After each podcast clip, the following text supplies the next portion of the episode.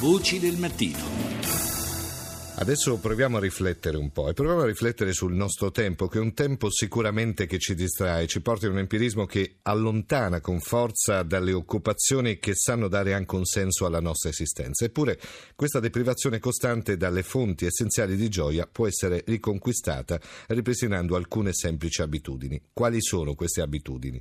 Noi lo chiediamo subito al prossimo dei nostri ospiti, che è il professor Vittorino Andreoli. Buongiorno professore. Buongiorno, psichiatra e scrittore, lei non ha bisogno di grandi presentazioni, però è autore di questo nuovo libro che si chiama La gioia di pensare per la casa editrice Rizzoli, dove ci insegna in un certo qual modo a riappropriarci delle buone abitudini, quale quella del pensare. Sì, vede, l'uomo, la specie a cui facciamo parte, è forse l'unica che ha questa capacità di pensare, di immaginare, di avere l'idea di cambiare, per cui abbiamo un desiderio, eh, l'unico, l'unico, animale, l'uomo che desidera, che vuol dire che può pensarsi diverso domani da come oggi. Ebbene, non pensiamo più, finiamo ecco. per perdere una delle caratteristiche della nostra specie. Professore, Credo ma non pensiamo, ecco, non pensiamo, non abbiamo voglia di pensare, perché forse anche questo bisogna chiedersi o no? Certo, però, come lei accennava, l'empirismo ormai siamo così, così portati a fare e non pensiamo, cioè l'empirismo dice prima fai sì. e poi ci pensi eh, certo. e questo ci porta a degli errori enormi.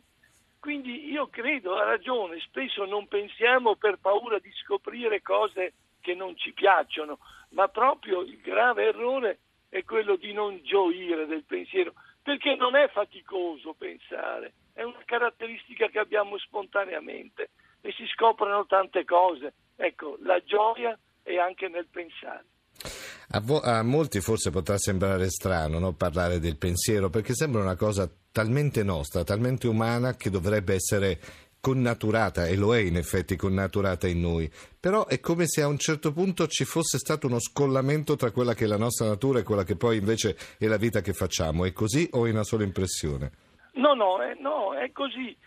Storicamente stiamo, vede, stiamo regredendo. La mia impressione è che questa civiltà, e la civiltà è quella delle idee, ci ha portato dalle pulsioni, dagli istinti a pensare, a poter controllare il nostro pensiero e la nostra azione.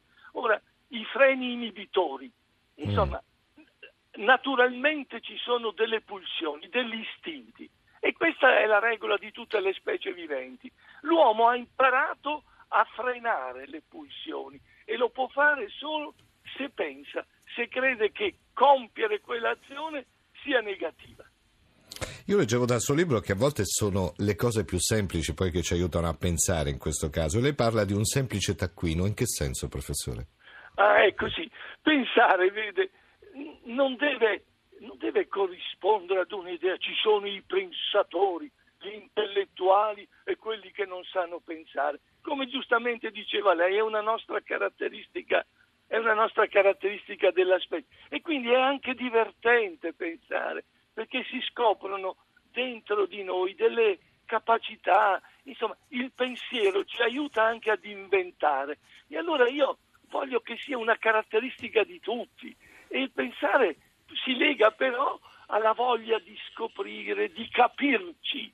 E lei, e lei sa che occupandomi dell'uomo che io amo molto, anche se sono preoccupato del come si comporta, io penso proprio alle cose che possono fare piacere. Ecco, la gioia. Eh, la sì. gioia vuol dire che se pensi hai scoperto forse qualcosa e la puoi dire all'altro. E allora invece che comunicare cronaca, che dare, eh, dire cosa fai, eh, c'è anche la possibilità di appunto perderci nelle idee perderci il pensiero come anche atto di libertà. Insomma, eh, dopo la gioia di vivere, che è il suo precedente libro, adesso la gioia di pensare per la casa editrice Rizzoli, che ci aiuta sicuramente ad avere una visione un po' più ampia di quella che è la nostra vita, che noi probabilmente utilizziamo e usiamo in modo sbagliato, però basta poco, basta fermarsi un attimo e riflettere. Allora, grazie al professor Vittorino Andreoli per essere stato con noi, buona giornata professore, grazie. Grazie a tutti voi, grazie.